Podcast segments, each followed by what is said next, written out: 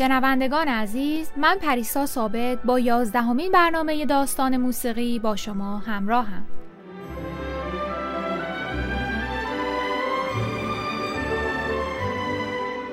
در برنامه قبل با مکتبهایی مثل امپرسیونیسم و اکسپرسیونیسم آشنا شدیم.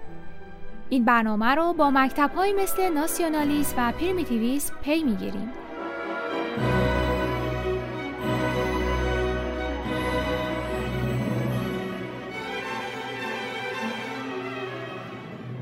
یکی از جنبش های موسیقی مدرن که از قرن 19 هم شروع شد ملیگرایی بود.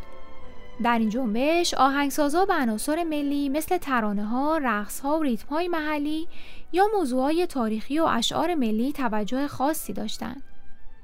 این جنبش رو میشه واکنشی به سلطه موسیقی آلمانی دونست. از آهنگسازهای ملیگرا میشه به موسورسکی و کورساکوف روسی، اسمتانا و دوژاک آهنگسازهای چک بلابارتوک مجارستانی، کاپلند، گرشوین و آیبز آهنگسازهای آمریکایی اشاره کرد.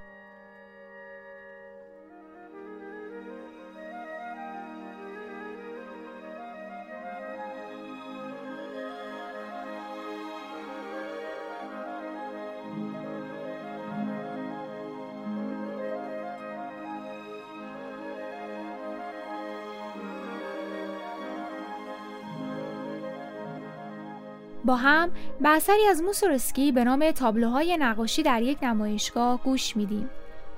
در این اثر خواننده در مقابل قلعه تاریخی در حال خوندن ترانه محلیه. این اثر رو موسورسکی در اصل برای پیانو متأثر از تابلوهای نقاشی یکی از دوستانش نوشته. موسورسکی دوست نقاشش به هنر روسی خیلی اهمیت می‌دادند و وقتی که دوست نقاش موسورسکی از دنیا میره نمایشگاهی از آثارش به یاد او برگزار میشه موسورسکی بعد از بازدید از نمایشگاه این قطعه چند موومانی رو در مدت کوتاهی می نویسه. با هم به قسمتی از این اثر که موریس راول آهنگساز فرانسوی اون رو برای ارکستر تنظیم کرده گوش میدیم.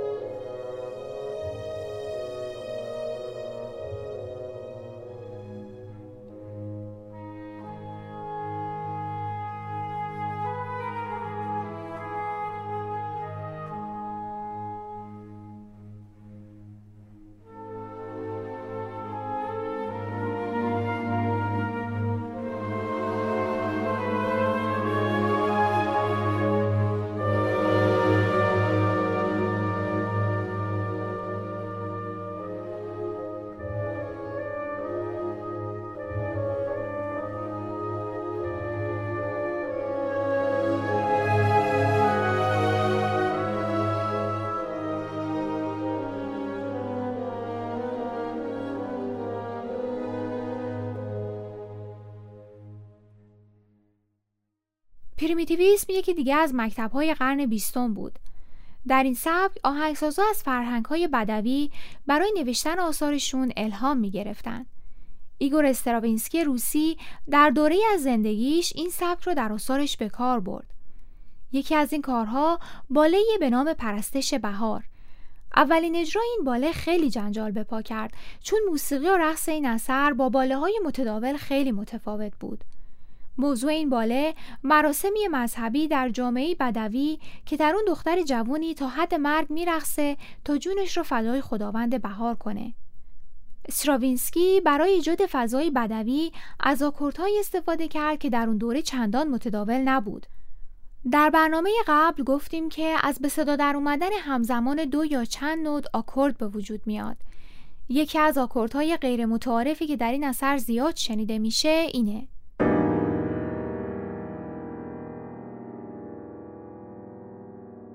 حالا با هم به قسمتی از بالای پرستش بهار گوش میدیم.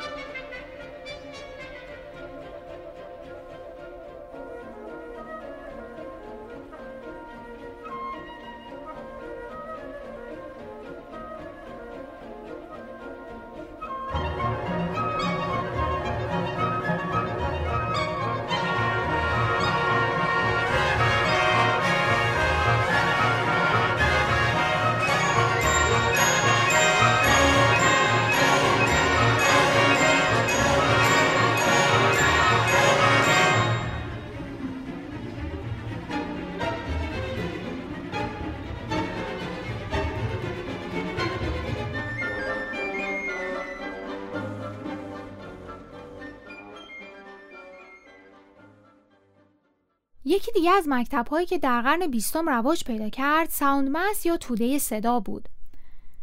در این سبک عناصر موسیقی مثل ملودی، ریتم و هارمونی به مفهوم سنتی وجود نداشت. در نتیجه اثر بیشتر به توده از صدا شبیه بود. با هم به اثری از آهنگساز لهستانی کریستوف پندرسکی به نام مرسیه برای قربانیان هیروشیما گوش میدیم. همونطور که با هم میشنویم این اثر توده ای از صداست بدون جزئیات قابل تشخیص که 52 ساز ذهی اون را اجرا می‌کنن.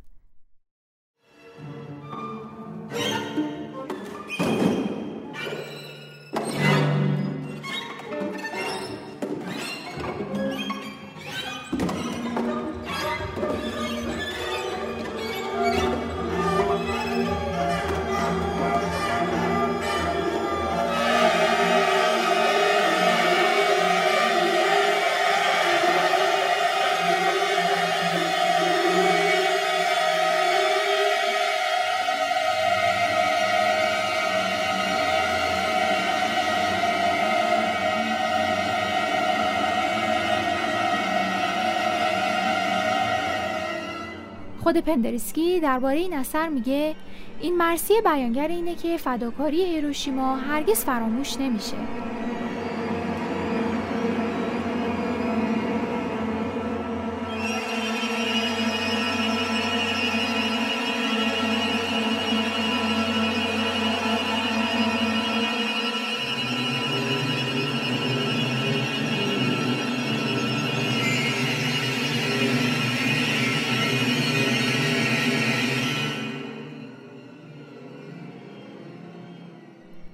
قرن بیستم آهنگسازا صداهای موسیقایی رو تنها محدود به نوتهای موسیقی نمی‌دونستند بلکه تمام صداهای محیط اطراف رو از ترافیک و بوغ ماشین و صدای اره گرفته تا صدای پرنده و آب و باد جز صداهای موسیقایی می‌دونستند و از اونها در آثارشون استفاده می‌کردند.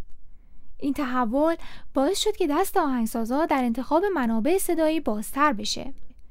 با هم به اثری از لوچیانو بریو به نام سیکونزا برای آواز گوش میدیم. در این اثر آهنگساز علاوه بر علائم موسیقایی از علامتهای دیگه هم استفاده کرد و دست خواننده رو باز گذاشته تا بنا به تعبیر خودش این قطعه رو اجرا کنه. این برنامه رو با شنیدن این اثر به پایان می‌بریم.